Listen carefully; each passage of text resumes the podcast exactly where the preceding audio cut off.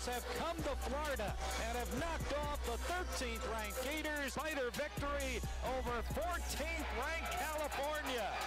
Richmond 94, Cal 90. Davis to climb for the dive. Wow! Puts it on the deck. Head fake, shoots, block. Oh. Finish. Oh, what a block. We are back for episode 12 of the Frontline Fanatics podcast. I'm your host, Evan Aldifer. You can find me on Twitter. We're shouting out our socials this time at Evan Aldifer8. You can figure out how to spell it on your own. And as my guy JP says, nobody cares about anything else related to me. So I'll pass it over to my co host and paddleball, not pickleball aficionado, Andrew Aguilera. What's going on, buddy? Love to hear it. Thanks for the shout out. Shout out JP. Appreciate you guys for tuning in. This is Andrew. You can find me on Twitter at Aggie all day. I will spell it out for you at A G G Y A L L D A Y. Find us on Facebook at Frontline Fanatics and on Twitter at front underscore fanatics. Thank you guys for tuning in. Like usual, we are depressed and we are about to talk about some Richmond basketball from last week. Let's get into it. Let's do it. This is probably the first off-season podcast uh, we think right now, We'll but see. we'll get we'll into that. that. Yeah. Yeah. We'll get into that. crazy that it's been almost a week. Uh, when people are listening to this, it'll have been six days since they last watched Richmond basketball in action. Since then, a lot has transpired. Um, we wanted to get this out a little bit earlier, but just because of logistics, mostly on my part. But I kind of like that we're doing this now, since now that some stuff has happened since the loss to Duquesne. We're going to cover that, and we're going to cover the uh, the other stuff that's happened since then as well. Evan, I'm not going to ask how you're doing because, like you said, if people don't care, just kidding. Um, you've gotten a lot of shout outs from uh, particularly my boy Bruno, who's listening. He said he thinks you make a great sports podcast slash commentator voice. You'd love to hear that. Um, out let's get into it right away. So let's start out uh, with the Richmond loss in the second round, Richmond's first game of the A10 tournament. Richmond came in as the eight seed, as we talked about on the last podcast, way lower than we thought they were going to be, especially after that St. Joe's loss. I mean, we, we did it to ourselves, but um, Richmond led 37 to 30 at the half. Second half, absolute collapse. Um, Duquesne ended up winning 67 62. Richmond didn't score in the last nine and a half ish minutes of the game before a Tyler Burton field goal with like 47 seconds left in the game. So that was a quick wrap up. Evan, I'll let you start the uh, the breakdown of this.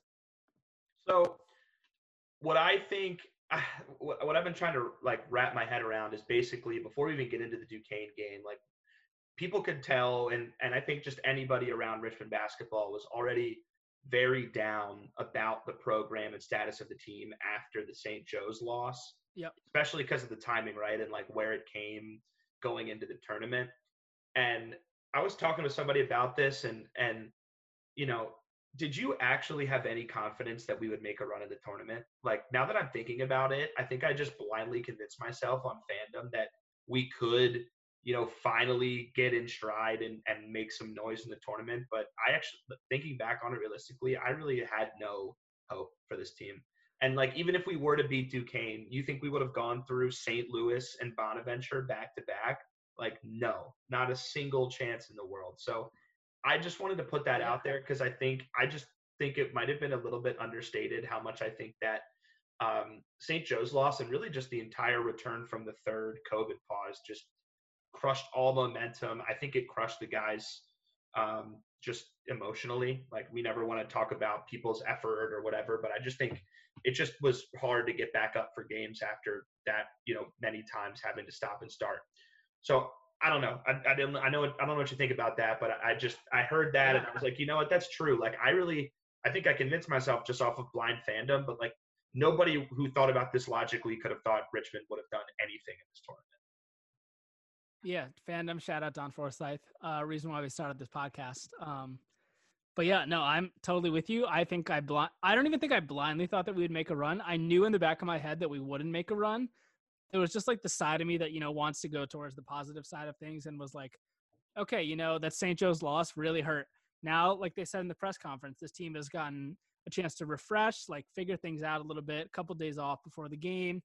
You know, we'll come to this, this Duquesne game, have a solid win, and then you know that Bonaventure game earlier in the season was you know one of the best games of the of the conference the entire year, in my opinion, and I think in, in, in some others' opinions as well. But I thought because of that, maybe we had a chance. But I kind of agree with you. I think that COVID pause really, really put a damper on the season, and and just everyone was just exhausted after that. And obviously, not an excuse, but people are going to use that as an excuse for why, you know, maybe why this team lost, or you know, why the coach should stay or shouldn't stay. But um, I never really thought we would make a run. I mean, this this conference has been so weird all year, but I think it's been clear that the Bonnies and, and VCU and St. Louis were were the top teams all season. So yeah, I never I never totally bought into it. Um, I Yeah. I, I just like wanted to convince myself that I was into it. Yeah, I didn't want to, you know, derail the Duquesne analysis. No, I think I think that's a good I think that's a good way to start it for sure. I was just thinking about that a little bit, but um, no, I think what I'll say is about that Duquesne game. I mean, everybody knows nine minutes without a field goal. I mean, that's just absurd, especially when we talked about this on the IG Live. But like when our offense, it, our team, our program is so dependent on this offense and the system that we run that's supposed to be able to get us easy looks, right? Like positionless basketball, movement, ball movement, player movement, all these things. And we go nine minutes in a ga- like sure, Duquesne's a good team, but they're not a great team.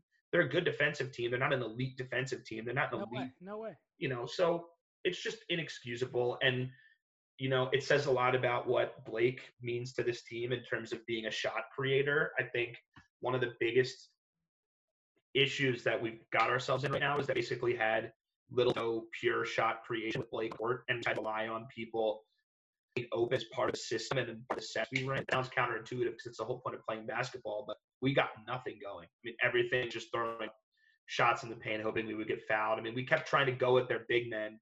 We just got blocked. Like our offense basically just became giving the Boneo like it against St. Joe's and just letting him go back to the basket and he would just get blocked, right? Or Yep. Gilly Gilly felt like he needed to get some offense going and he'd try to drive and he's five seven and that's generous. And you know, we don't expect him to, to have much as inside of that break. So you're right, it was a complete collapse. I mean, yes, unfortunately, there is the excuse, and they're all. I mean, not even for just this game, but there's this excuse the whole season of injuries because there's no Sherod, there's no Crabtree.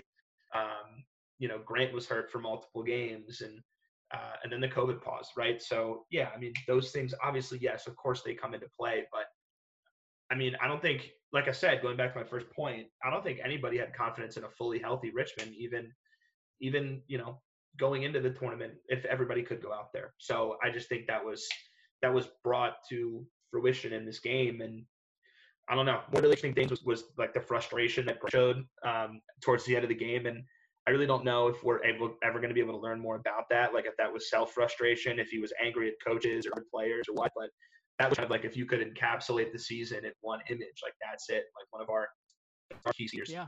you know, shouting on the bench and, and most, and that just really stuck out to me ultimately. Yeah, same. I mean, watching that, like, especially in, you know, early in the second half when we were just making some turnovers and seeing his anger and frustration, you know, it makes me think, like, oh, is this, you know, frustration at the team, at the way he's playing?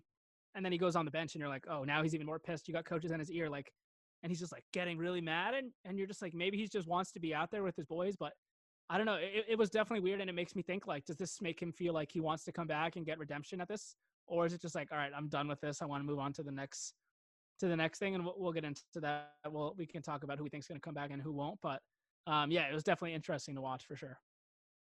So, of course, after the game, you know, Twitter blows up, everything blows up, everybody's Yeah. calling for fire Mooney. This is unacceptable. And on the surface, yeah, absolutely it is. I mean, losing, like I said, losing to a bottom three team in the conference, who then got smoked by UMass uh, as soon as they came out, and then losing to in the first game as an as an eight seed when we were projected one. Um, and again, similar to how sure maybe we all convinced ourselves that Richmond was going to do better in in the the tournament, but really, if we all checked the reality, we know what happened. I mean, that's the same thing with the coaching situation. After a couple days, John O'Connor writes an article. John Hardt, the AD, says, you know, we've got full support with Coach Mooney. We we're, we're looking forward to continuing to contend with him as, at the helm of our program. And anyone who's been around this program for a while now was very confident that that was going to be the result, right? Because as we know, it seems that you know those in our in our program leadership in our program value just you know, media not mediocrity, but just value being an In a, in a way, it is though. yeah, it is right, like average to above average um, program instead of going for actual highest level results, right? And so we all knew this was going to happen. And Yep. now what I've seen is there's this very interesting um, kind of dilemma now within the fan base among the younger fans versus the older fans. Because yes, some of the older fans, some of the fans have been around for a while. You are alum, like we do see people on on Twitter or people that you know we know that are in the same boat as most of the younger folks, right? Like a lot of people who want to change, a lot of people who, who've been tired of seeing the same thing. But a lot of those folks are also the ones that are always up on the program, always up on the players, you know, kind of chastising people for being angry about the results and, and being angry at the coaching staff. While you've got the younger folks, recent alumni, and then even, you know, kids in school and kids in high school that live in the area are all about fire Mooney. They're all about this is horrible. So Yep. it, I, I feel like there's a split and you know maybe i'm looking too much into it but i think that's been a I, I think that's been a big you know result of all this and now I, I don't know i think richmond's got to decide like who they want to try to cater to because i think they're going to lose a lot of recent a lot like richmond as we all know richmond already has an engagement problem richmond athletics with their students and i think it's going to become even worse if this Yeah. is just the the result for the next couple of years Yeah, I mean, I, I kind of agree with you. I, I mean, you look at just sports in general now, and it's just kind of a uh, it's it's a what have you done for me lately situation, pretty much in any sport, in my opinion.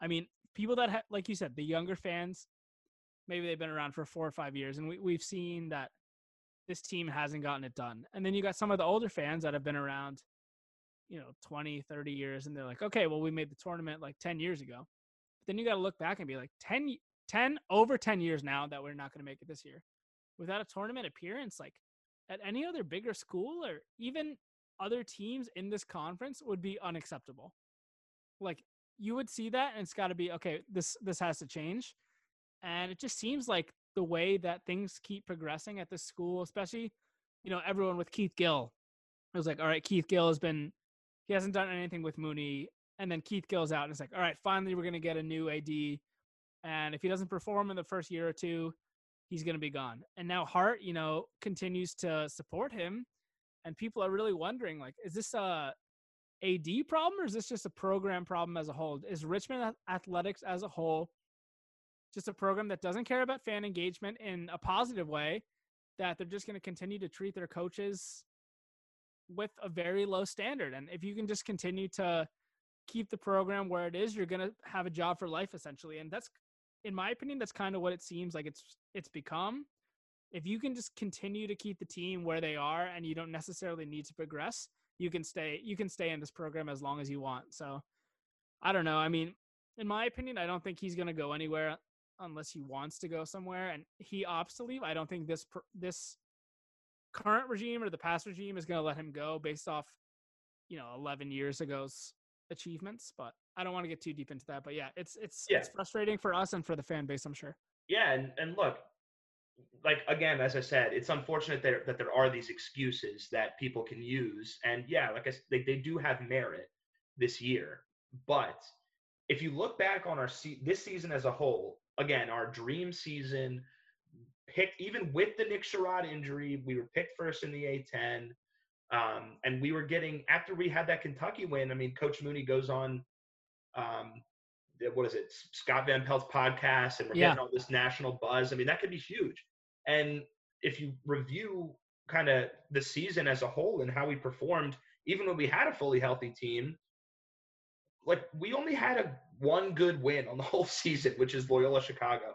And Yeah. even then, like I don't view that as a, that great of a win because they are like another mid-major that doesn't know that much about us. To me, is always in our favor just because of the way we play, right? So, Yeah, for sure. um, And but, they like, definitely they definitely improved after be, after losing to us for sure. Right, right. And no, Kentucky win. We learned that that means absolutely nothing.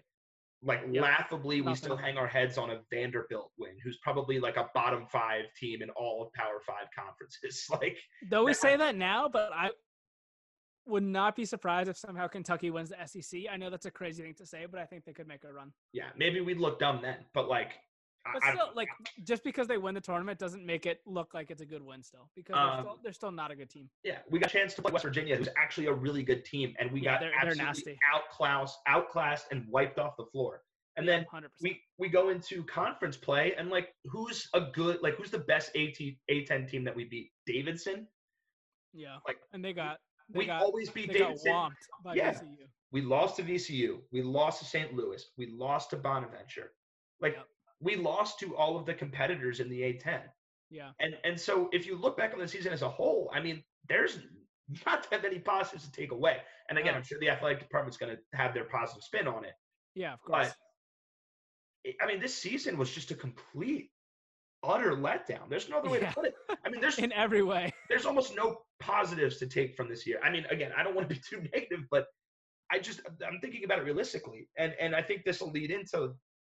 I, I think the one thing that everybody's curious about now that we're almost a week separated is like what's next for this team. The, Mm. you know, the program, the players. Now that we know that the coaching staff isn't going to change, right? Coach Mooney isn't going anywhere. Yeah. Um, and that just doesn't leave me with a lot of confidence, right? And it, it's just I just think it was a complete just a complete letdown for these expectations. And we thought that we were going in the right direction, but now that we look back on it, we really didn't make that much progress.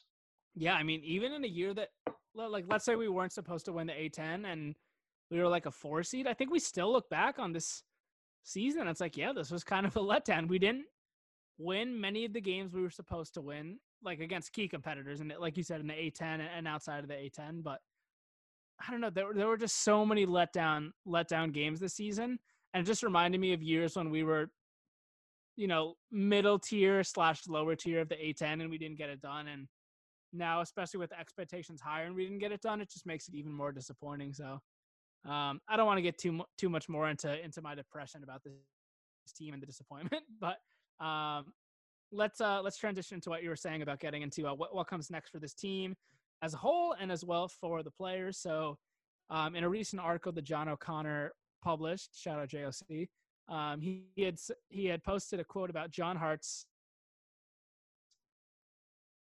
support from Mooney, as well as saying that they would definitely bid if they were offered one. Um, my personal opinion is that I don't know why they would say this. All right, so speaking on that, let's get into what we were talking about before, or what you were talking about, about next step for this program. Um, recently, John O'Connor, our boy, shout out JOC, posted an article about John Hardt, AD of Richmond slash VP athletics. Um, he he gave his support for Chris Mooney as the coach, as well as speaking about how they would consider accepting a bid to the NIT tournament. From my from my perspective, I don't see why Richmond would even be considered for the NIT, especially in a COVID year when the NIT is only 16 team field in a bubble, which I believe is going to happen.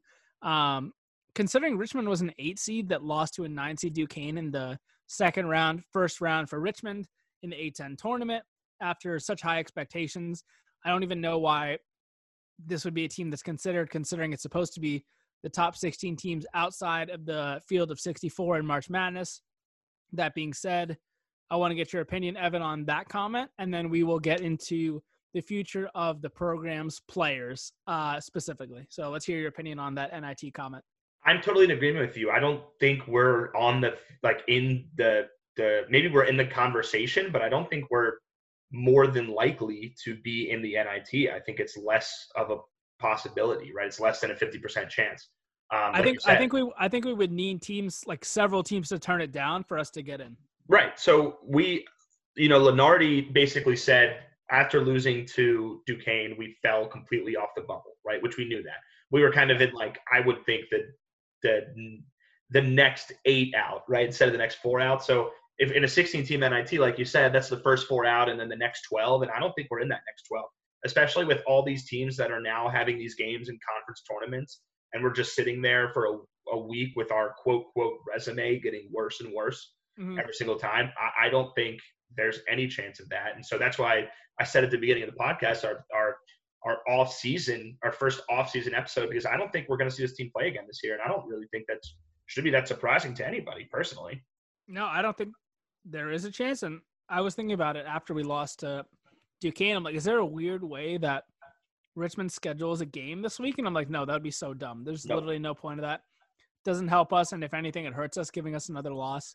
Um, just to show that this team lost another game. So, yeah, I don't think there's any chance that we play in the NIT. If we do, I'd be very surprised. Honestly, I don't even think we should accept if we got the look, um, just because I don't think it helps us in any way, especially with injuries and unless these guys are really desperate to get one more chance in a Richmond Spider uniform, which is not what it looked like in that Duquesne loss. And speaking of last chances in a Richmond Spider uniform, let's break down the seniors, who we think's coming back, who we don't think is coming back. Coming going off the bat, let me know if I miss anyone. We got Nick Sherod, Jacob Gilyard, Grant Golden, and Blake Francis. And I guess we'll throw Nathan Cayo there as the major players that could potentially leave or come back um, to start. Blake Francis said before the season that he's not going to be returning on his free year. But Ev, I'll let you chime in if I missed anyone or if I didn't miss anyone. Let's start off. I want to hear your opinion. I know your opinion has changed since the last podcast about who you think may or may not come back. So are we hundred percent like do we have a source on Blake saying he's not coming back? I don't have. I could try to pull one up, but I'm pretty sure I've seen it quoted in a couple articles. Okay. I don't know. I don't know how accurate that is. I'll look it up while you talk. Well, the reason I say that is because, like you said, yes. So originally, last podcast, I said I don't think there's any chance of these guys coming back, and that has I have changed my opinion on that for a couple reasons. One is I did I really didn't think we were going to lose to Duquesne. I did think we were going to beat Duquesne and then, you know, maybe not maybe lose somewhat handily to Bonaventure, but at least I thought we I more, thought we'd beat Duquesne too. one more game to play, right? And um, so let's go down the list. And a caveat to this, I'm almost positive that in the, in addition to seniors getting or any player getting an extra year of el- eligibility here, um, I think they also get a one-time transfer uh, with no sit out. Yep. Right, No so- layover. We have to remember that not any not any of these players are guaranteed to come back to Richmond. They could try to do something that's like a, a grad transfer. So True. Let's get on the list. Uh, I'll, st- I'll just run position. Point guard, Jacob Gilyard. I think he is probably the most likely person to come back. And this is the one thing that I've changed the most on. Um, there's really two reasons. And they're both somewhat selfish in that he has a chance to break a NCAA D1 record, which I think is the most compelling argument why he would come back. Um, he also has a chance to break a Richmond program record uh, for assists. So we all know the steals record. I think right now he sits maybe top six all time. Um, and he essentially, with the canceled games this year and the canceled postseason last year, which we all think we would have played probably at least three games in addition to what we played last year. I mean, he's basically lost half a season. Um, I think it's fair to say maybe like maybe a third, like 10 games or so. 10 to 12 games. And so I think it's, you know, even though we were kind of talking about this and you were saying, yeah, it might be like a Mickey Mouse steals record for all you Mickey Mouse ring fans out there. If he were to come back and get the record, like he still did lose a lot of his seasons. So I think there's a lot of motivation there because, you know, I, I can't imagine his pros prospects are that high. Um, I'm sure he'll be able to find a, you know, a comfortable spot in Europe. I don't think he's a G League player. I don't think he's a NBA player, unfortunately, just because of that size alone. I mean, how many sub five seven guys do we see in the NBA right now? I, I Not, can't even. not maybe. I Not, yeah, not many. Jesus. I can't even think of one. So Maybe like um, JJ Barea, but I think he's even taller. right, and so even for the fact that he's a, a you know he's a four year player, he hasn't done a fifth year yet. He could get his grad degree at Richmond or at another school. So I think it's actually fairly likely that Jacob comes back to Richmond or decides to go to another school and chase that steals steals record. Now, the reason why I think he would come back to Richmond is because, like I said, he's also tied um, for career assists all time with Greg Beckwith, and the I think there probably is some motivation to become the number one assists guy at Richmond too, along with Yep. steals. Um, I think that would kind of, and this is a question I had. I mean, is he the second best point guard in the Mooney era, like after Kevin Anderson? Like maybe you can say ShawnDre' Jones is ahead of him still, but numbers wise, Gilyard has better numbers. Um, even though like ShawnDre' is probably the better pro prospect because he's still in the G League right now. Yep. So I think Gilyard probably wants to solidify himself in there. So that's at least my opinion on Gilyard. We can go back and forth for each position here. Uh, what do you think about that? Are you in agreement? Do you disagree? What are your thoughts? No, I'm in total agreement. Um, I don't think it really is advantageous to him for advantageous for him to leave the program. I think he has thrived in this Mooney system, though the team has not thrived. I think he's been great in it. I think he's comfortable in Richmond, and he and he likes people there, likes the school, hopefully. So, um, I'm in total agreement with you. I think he's already up there with Beckwith. He's like, I might as well stay here, ride it out, break the Richmond record, break the NCAA record. So, I think he's got something to come back and play for. And even though he does have incentives to go play, let's say abroad or something, I think it means something to him to break those records. And if I personally was in that situation to break NCAA records that may or may not be broken for a couple years, selfishly, I'm going to try to do that. And with the free year, why not do it? I mean, and he doesn't have a chance to just break the record. I mean, if he comes back next year and he gets a full season in, like oh, yeah, he'll he could be, blow he could blow them away. I mean, that might be an unbreakable record if you think about it, because of how many games he would have played. Yeah, I mean, nobody might, else like, might get that chance. He might literally be able to like take that record to his grave, right? Like, which is Yeah. like deep to think about. But I I think that's a lot of motivation. I mean, yes, I understand that these guys want want to. A lot of them want to go get their paychecks. They want to experience the world outside of of you know Henrico County, Virginia. I totally get that, but I think in Gilyard's case specifically, there's a lot of motivation to delay that that pro career. And you know, we all know that that's bigger than basketball, right? And he, you know, being able to maybe get a, a graduate degree, I don't at, at a great school like Richmond. Um, like you said, I don't. I, I think it is maybe even more likely than not that he might consider coming back. So, 100%. um, which I did not think going into going into uh, the, the tournament, but that the way that that ended, I just I could see him really really thinking about this one. Um, so for shooting guard, I'll do Nick Sherod next, Okay. or no Blake Francis, and then we'll do Sherod. Okay, so Blake- I, I found I found the Francis article. Okay. Do you like? No, is there a uh, specific quote? It's uh, JLC. This season, global health crisis permitting, Francis aims for the final time at the NCAAs. Winter sports athletes were granted another year of eligibility because of COVID 19. Francis, who turns 23 in January, said he has no plans to be back at UR next season. End quote.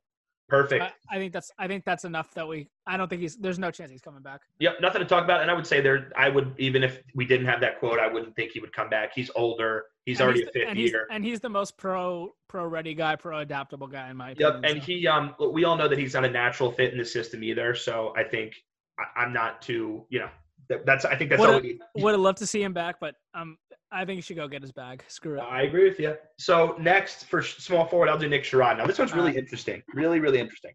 So I think there's also some stuff that Sherod put out after he tore his ACL in the fall. That was before the season started. That said um, something like, you know, after tearing my other ACL, I kind of view this as a turning point in my, you know, life right now. Start to think about things outside of basketball. It's kind of hinting at his playing career being done. Um, and that might have even been outside of college. Like that might have been like not pursuing pro basketball as a career.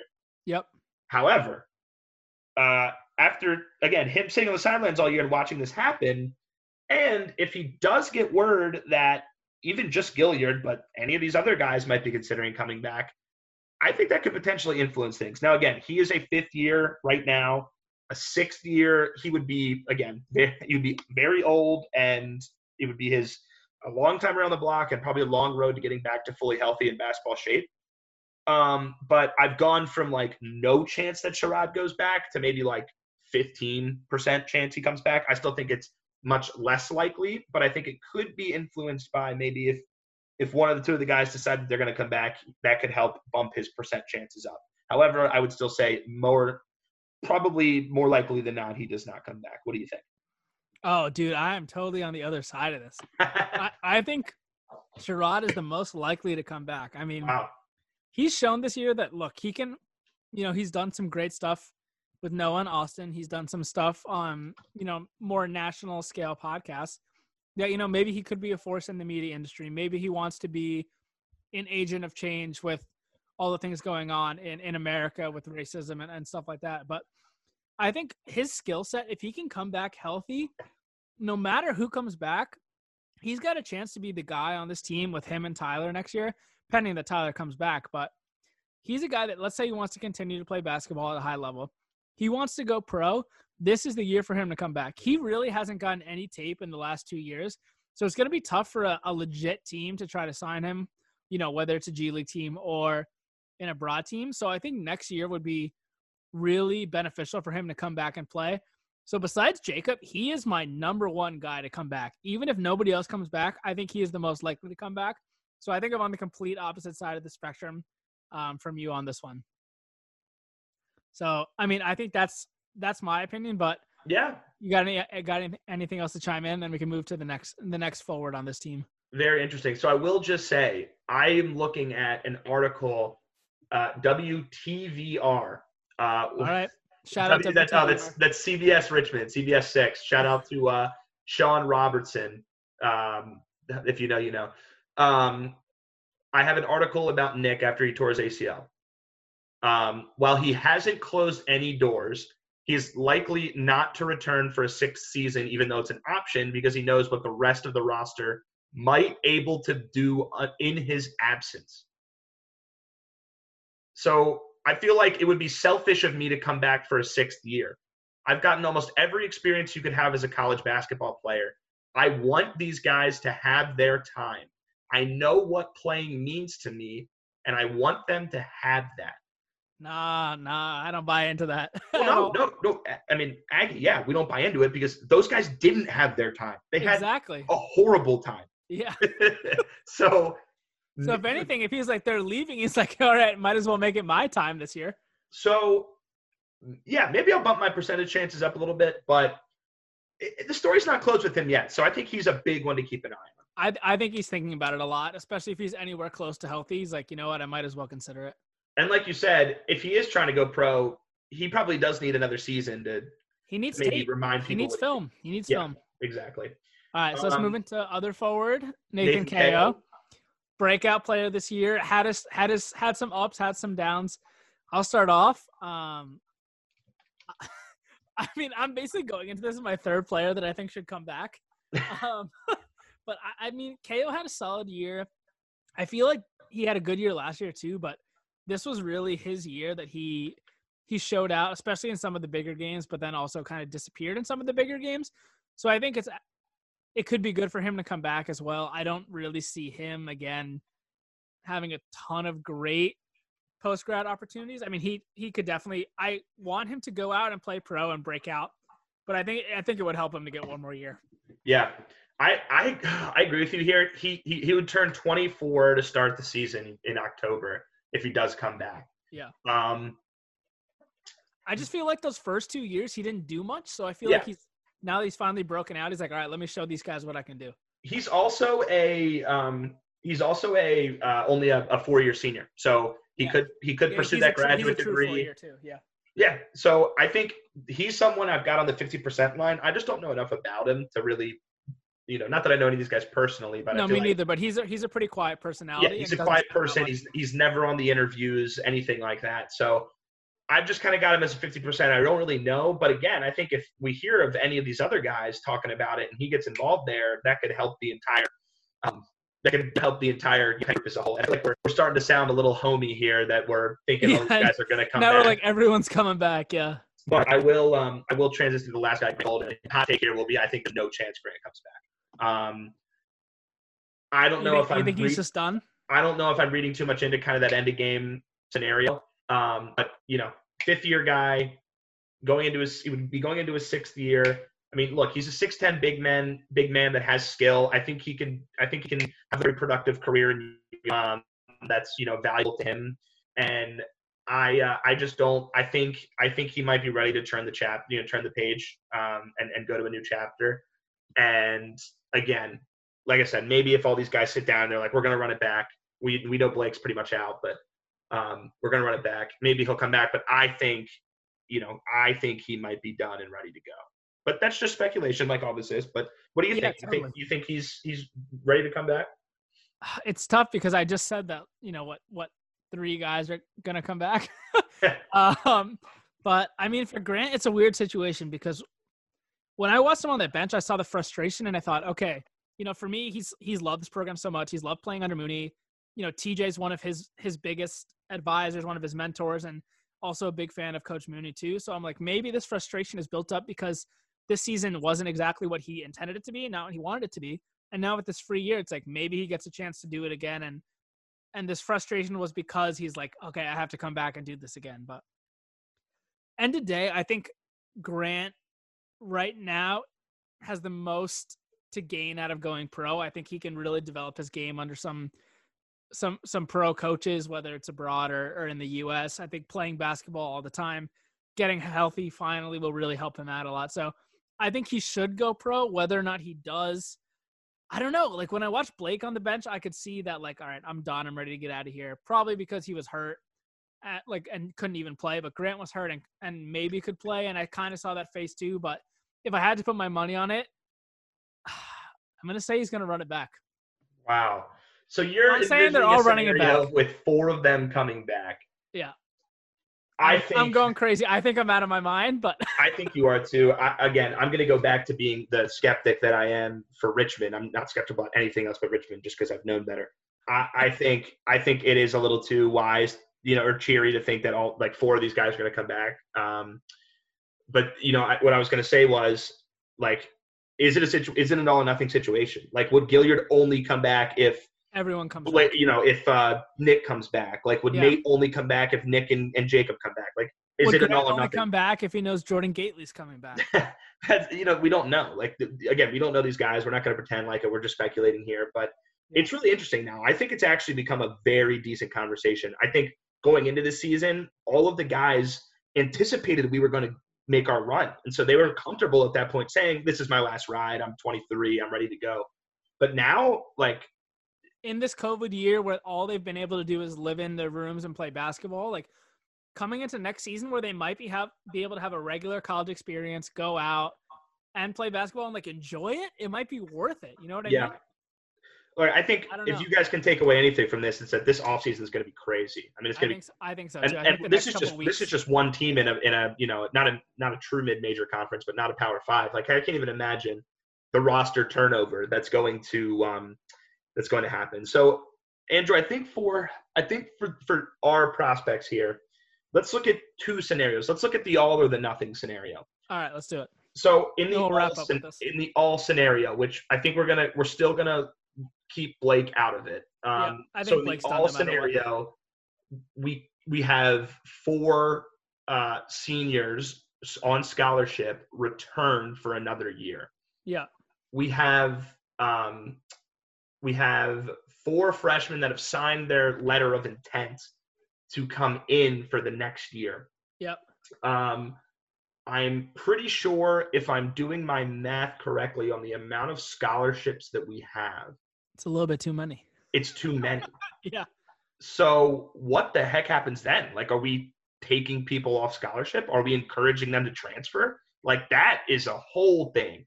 And I look, I think there are some guys that you and I can identify that we think might be candidates for Yes. that, but I don't think we want to get into We don't that. need we don't need to get into that. Yeah. No, but that creates a whole issue in itself. Like, how is Coach Mooney going to navigate that?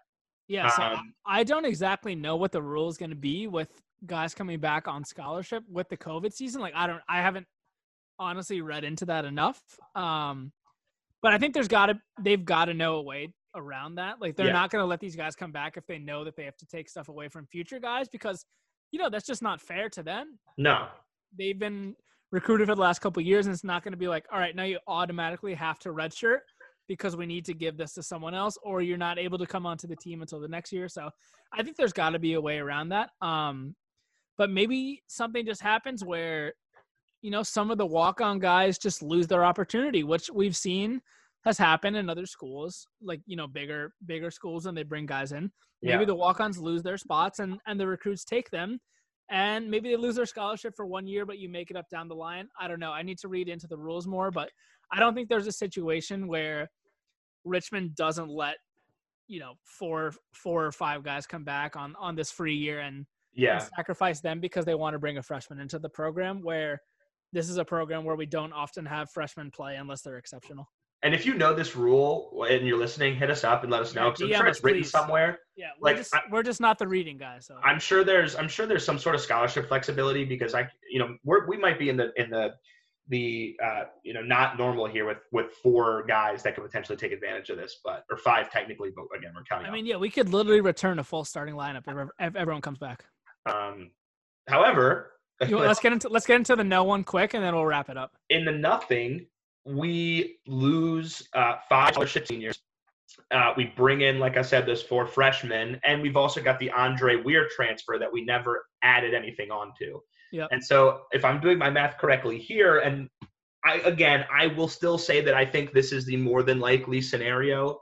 Yeah, most likely. We've got two spots to fill still. Um, Yep.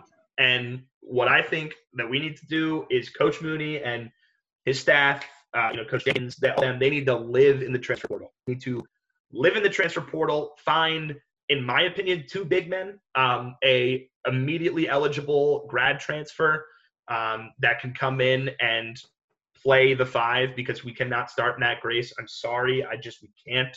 Um, and then a younger guy who is going to sit a year, either actually sit out because of a transfer or just not be ready to play, um, who can then be our guy going forward. Because again, I mean this this front court um, uh, depth. It's bad. You don't need to show. I mean, it's it. it's the worst in the A10. By uh, I mean, I and I don't even know anyone else. I just know that it's the Yeah. worst in the A10. Yeah, for sure. So, um, I I mean, that's that is a lot of work. And the the big dilemma here is that what is Mooney thinking right? Is he trying to go for the all star? Or is he trying to back up the nothing? Because you know, if he's having phone calls with transfers, while at the same time knowing that he might have to call him back and say, "Hey, actually, all our guys are coming back. Everything I said means nothing. Nice knowing you." Like this is a lot. this is a lot to to try to balance. So.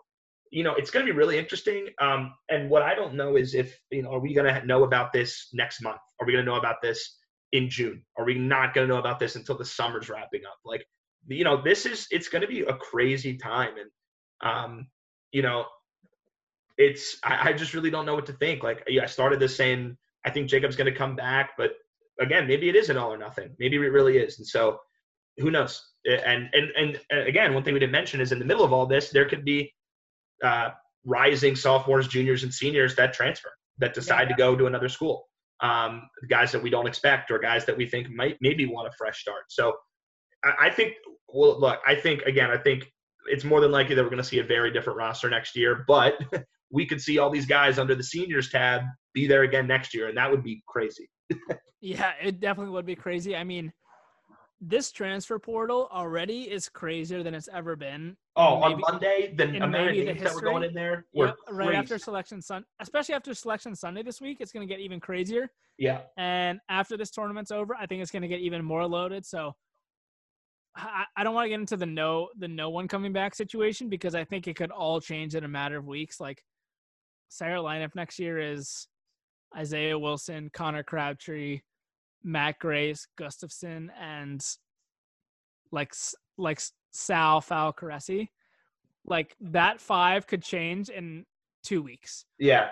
I mean, if we can get a couple commitments, that could change so fast. So I don't want to look too deep into that scenario. I'd rather like do what we just did and look into the return everyone because that's maybe the more positive scenario. But I think there's a way that we could get a couple guys, and you know we've seen it before that when we get guys to come in, Mooney has found a way to force guys that maybe aren't as crucial out. I mean, we've seen it in the last couple years with guys like Jordan Madrid Andrews and and you know he was a, he was a highlight on the roster, of course, but um, with a couple other guys too or we've seen younger guys transfer out that maybe were, you know, were a little bit pushed out. But I don't know. I don't want to get too deep into that scenario, but I think we just need to continue to watch the transfer portal, and uh, I think I think this roster could look very very different next year. It's going to be Yeah. interesting to see what happens, um, and we will we will keep you updated on that for sure.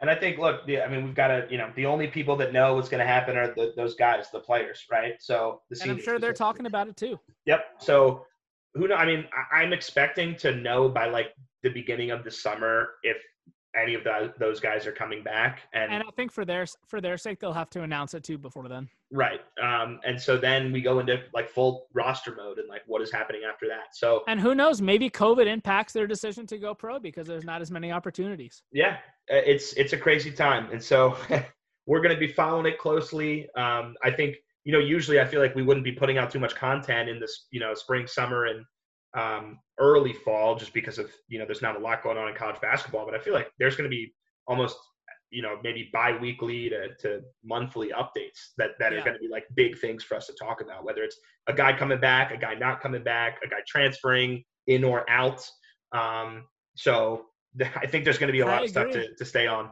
And we'll be here. We'll be here to have it all. So let's do it. well, thank you if you stayed through to this to the end of this roster breakdown.